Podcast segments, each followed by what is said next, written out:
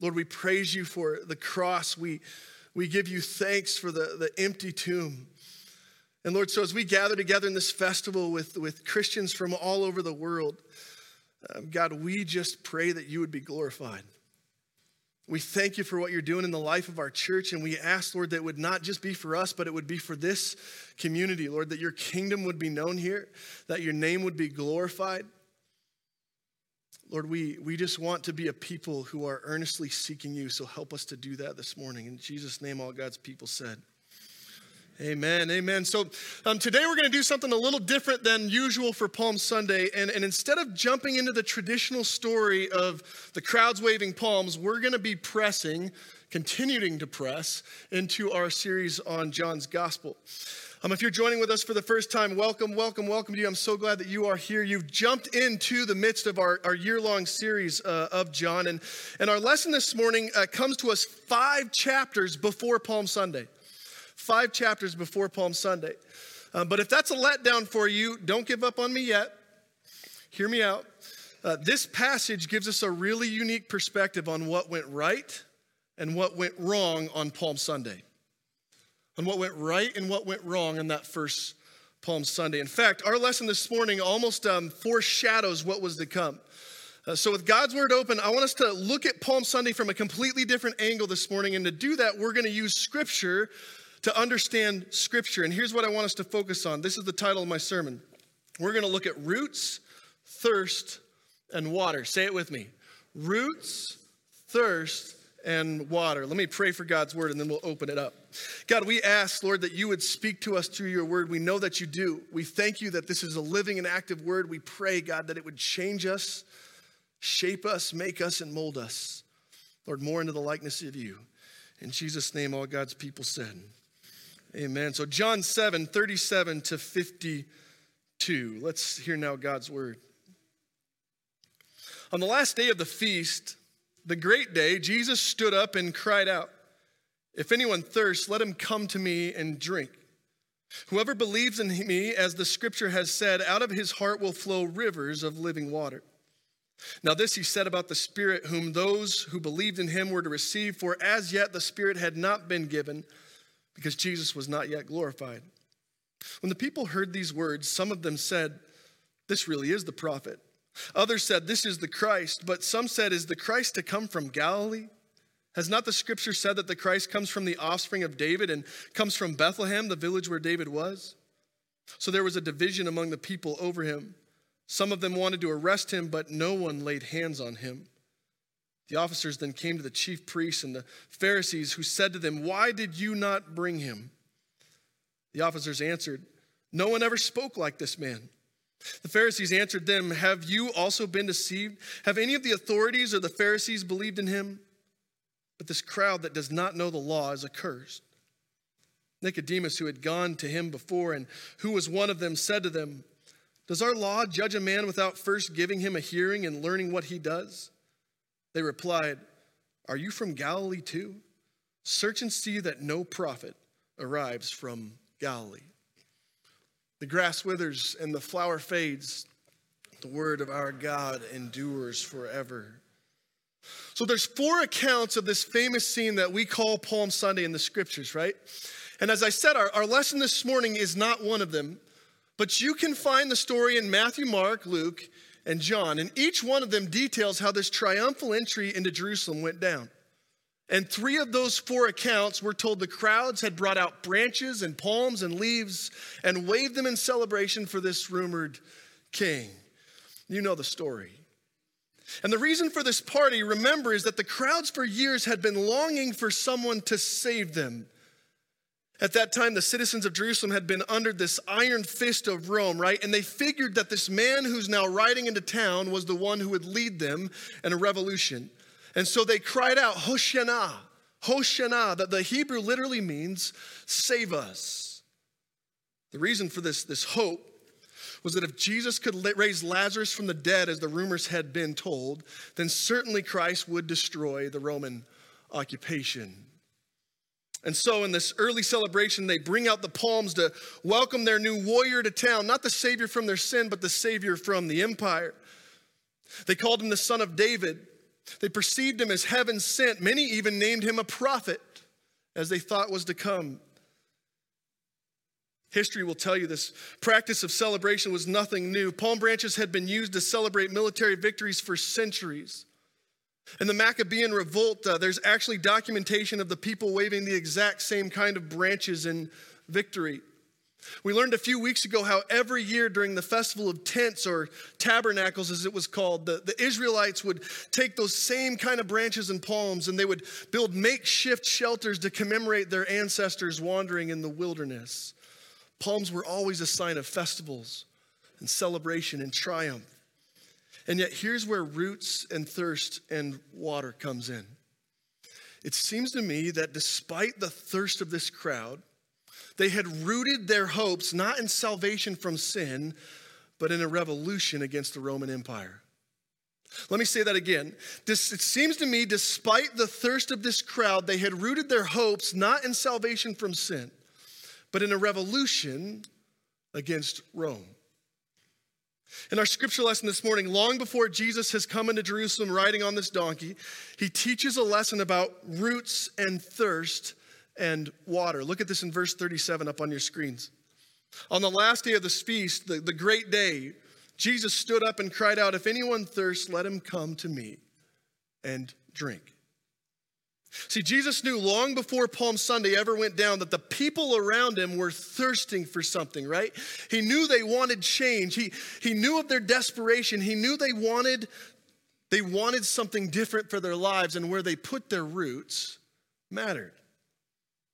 So let's talk about roots for a minute. I figured let's let's keep things relevant and uh, let's talk about the roots of a palm tree this morning. Can we do that? Look at this up on your screens. Palm roots are unlike any other tree roots in the world. Most trees, as you know, they have one main root system with offshoots that go and search for water. But palm trees play it different. They have thousands of roots that spread out like a mat, as you can see. Some trees have upwards of 5,000 roots holding them in place. And most of those roots don't go any deeper than 36 inches of soil. When it comes to hurricanes and dry climates, they say each root gathers the soil around the tree like rebar would with concrete, and they form this anchor of, of wet sand that not only sustains the life of the tree, but also holds it down as that anchor in the midst of a storm. And these crowds on this Palm Sunday, right? They were walking the streets of Jerusalem, thirsting for something. Their roots were looking for something. They wanted change. They realized their lives were empty. They, they were tired of status quo under the Roman regime. And yet they were so caught up in their politics and expectations that they had missed the real reason for this king. Their roots were all scattered up. Jesus had already taught the city if they would have just put their faith in him, their lives would be overflowing with life. Look at this in verse 38. Long before this fateful day, he said, Whoever believes in me, as the scripture has said, out of his heart will flow rivers of living water. It's a really unique invitation, isn't it? Whatever it is that you thirst for, Jesus says, if you just come to me, out of your heart would flow floods of water. Which begs the question ask this with me what is it that you long for? What is it that you thirst after? We all have something. Maybe we ask it a bit different. Um, what about this? What are you dissatisfied with in your life right now? When you look in the mirror, what is missing?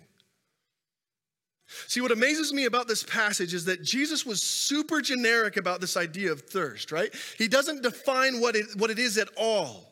There's no explanation of what thirst is. He just says, if you are thirsty, come to me.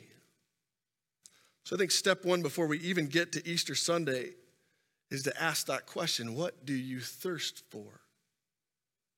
Know, I feel like we spend most of our lives desperately trying to be happy, right? Like of all the things that we chase after, that's that's probably the main thing within this room. That's the American dream. Think about the last vacation you took, or the last movie you watched, the last thing you ate or drank, the last thing you splurged on. It was probably wrapped up in your desire for happiness.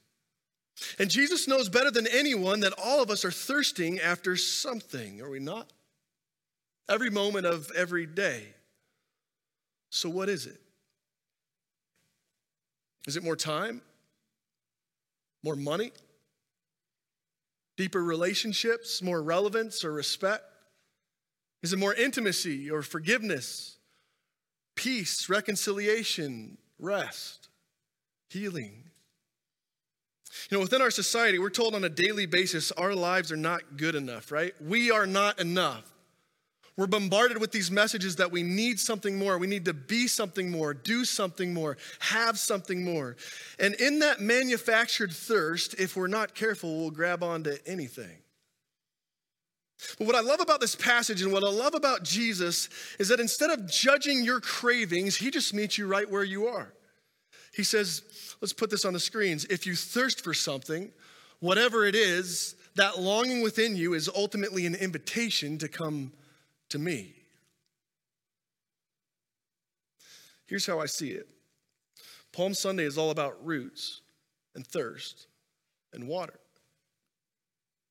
Imagine with me just the, the dust that would be kicked up in the streets as Jesus rode into town. And the people shouting with this hopeful intensity, right? They're longing for freedom and autonomy. They're thirsting for something more to this life, more than what they see in front of them. And they see this man on a donkey, right? And by all accounts, it seems that for some reason, somehow, they are now convinced they're going to go to war. They completely miss this, this fact that the Messiah isn't on a stallion or a, a war horse meant for general, he's on a baby burro. Think about that. Nonetheless, the crowd wants what it wants. And yet, if you rewind back to our lesson now, long before that moment in Jerusalem, there is this forewarning where Jesus taught this, this same thirsting crowd whatever it is that you're craving, what you really need is me. I've got two, two little girls, and um, last summer I, I, went camping with them up to the Beartooth, and we landed at this spot, this great spot right next to a water pump. And so I'd asked the girls, I said, hey, go and fetch a pail of water for me. I'm gonna get everything out of the car and get the tent set up. You know how it goes tent, mats, sleeping bags, the, the like. And I looked up, right as I was as I was setting the tent up, I looked up to, to see both of the girls were furiously pumping this handle back and forth on the water spout. It was the kind where you just need to do this once and it would come out. And I thought about intervening, but I figured that's keeping them busy. I can get my work done. We'll just let it happen. But I kid you not, not two minutes pass by before I hear this scream of agony and despair. And I, I turn around, and my littlest Addie, three years old, she's thrown herself to the ground, knees in the dirt, face up to the heavens, and she's crying aloud. So I calmly walked up to her. I said, What's the drama? She said, We keep pumping, and there's no water coming out. Now, Taylor, my five year old at the time, she's the eternal optimist, and she's still furiously pumping, right? Like it's gonna so I looked down, and just below the pump was this wooden sign with the words out of order. I told the girls, I said, this one's broken. We're going to have to go down and find another one. I'm convinced Addie at that moment thought I had tricked her. She doubled down. She's screaming, My day is ruined. But here's why I share that story. Like, I feel like that's how we go about our days right? We know the well is dry, whatever it is, and yet in our craving and in our thirst, we just go pumping at it anyway. And we have this misplaced hope that somehow our yearning will be quenched if we just pump harder. Life will be good again, soon the water will flow. And yet, Jesus gives us this really important piece of wisdom this morning. He says, if you're thirsty, whatever it is that you're craving, maybe what you're really missing out on life is me roots, thirst, water. See, I'm convinced whether, whether you've never given your life to Christ or you're a sold out believer, this one is for all of us. Because for decades, we've been bombarded over and over again by these, these marketing schemes that capitalize on that gap, right? They sell us what we're thirsting for. Your fulfillment will be found if you just spend it. The gap that's most obvious that first comes to my mind in, in light of this passage is Gatorade, right? We've been taught for years if you just have one sip, your thirst will be quenched. Or all of us, we know the, the greatest marketing scheme of, of Snickers is what? Satisfaction. The word's written on the candy bar every time. And I could go on, but you missed the point. See, do you ever notice, though, how shallow the promises of this life really are? Like, even the best promises that are made for us, they typically only give us what we want, which at first you might think, well, so what? That's, that's good, isn't it? Except for it's Groundhog Day. Every day we wake up and we think again about our cravings. We chase again after those longings. Whatever it is, without Christ, it's empty again. It's why we hear stories of people all the time who made it in life, and yet somehow in the midst of the fame and the, the fortune, they're still miserable. How is that? And yet Jesus comes in with this different angle this morning, right? He says, If you put your faith in me, I'll not only quench your thirst, out of your heart will flow rivers of living water. Just picture that with me for a minute, right? You wanted a little rain, I gave you a flood. You wanted a drop, now your cup overflows. You wanted a taste, here, here's a waterfall. See, the crowds on that first Palm Sunday, they wanted freedom from their oppressors, right? They wanted to be saved from their enemy. It was, it was this thirst for a revolution. And yet, pardon my cheesiness, but Jesus was planning something far more revolutionary.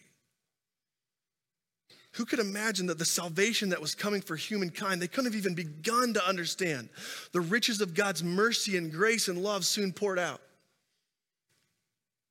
Let me tell you a piece of horticulture that you'll never use in Bozeman, Montana.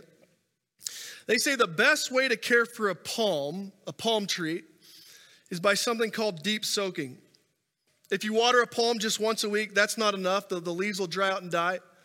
If you water the, the, the palm a lot from the top, you'll actually sunburn the leaves, and that also will kill the plant. So they say the best method is a, a soaker hose, slow and steady, drip, drip, drip. And as the, the soil around it is, is permeated with nutrients and water, the, the roots will eventually take hold. Everybody got the image? Okay, hold on to it. We're going to come back to it. Let me explain how this concept represents life. When Christ was talking about water and thirst, he was talking about the Holy Spirit and our faith. Look at this in verse 39. Now, this he said about the Spirit whom those who believed in him were to receive. For as yet the Spirit had not been given because Jesus had not yet been glorified. When you put your faith in Christ, right, Jesus makes us this promise that you now live with the Holy Spirit within you. That moment that Jesus was glorified, now the promise is fulfilled. So far, we've talked about what it is to thirst. And then we've talked about what it is to put our roots in Christ. But let's talk for a minute about water. Water is life, right? Without it, nothing else is, po- possible. Without it, we aren't sustained. We spend millions to send rovers to Mars, and of all the things they're looking for, what is the Holy Grail? Water. It's fascinating to me. You know, the New York Times recently reported that the, a gallon of certain bottled waters now costs us more than a gallon of gasoline. Just think about that for a minute. But what Jesus wants us to see is that just as water is used in, in the temple for purification and cleansing, so now the gift of the Holy Spirit would soon bring us life. Just as water gives us nourishment and replenishes and quenches our thirst, now the Holy Spirit would not only satisfy but overwhelm us when we trust in Him.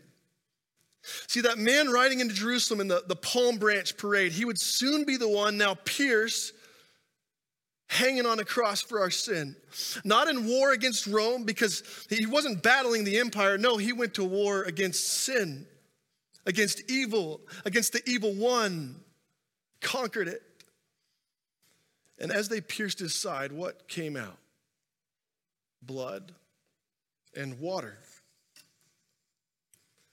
See, for Christ, it's, it's not about the glass being half empty or half full. That, now, Jesus says, by his death and resurrection will come water that is overflowing like a river. The Holy Spirit gives us that kind of abundant and eternal and everlasting life.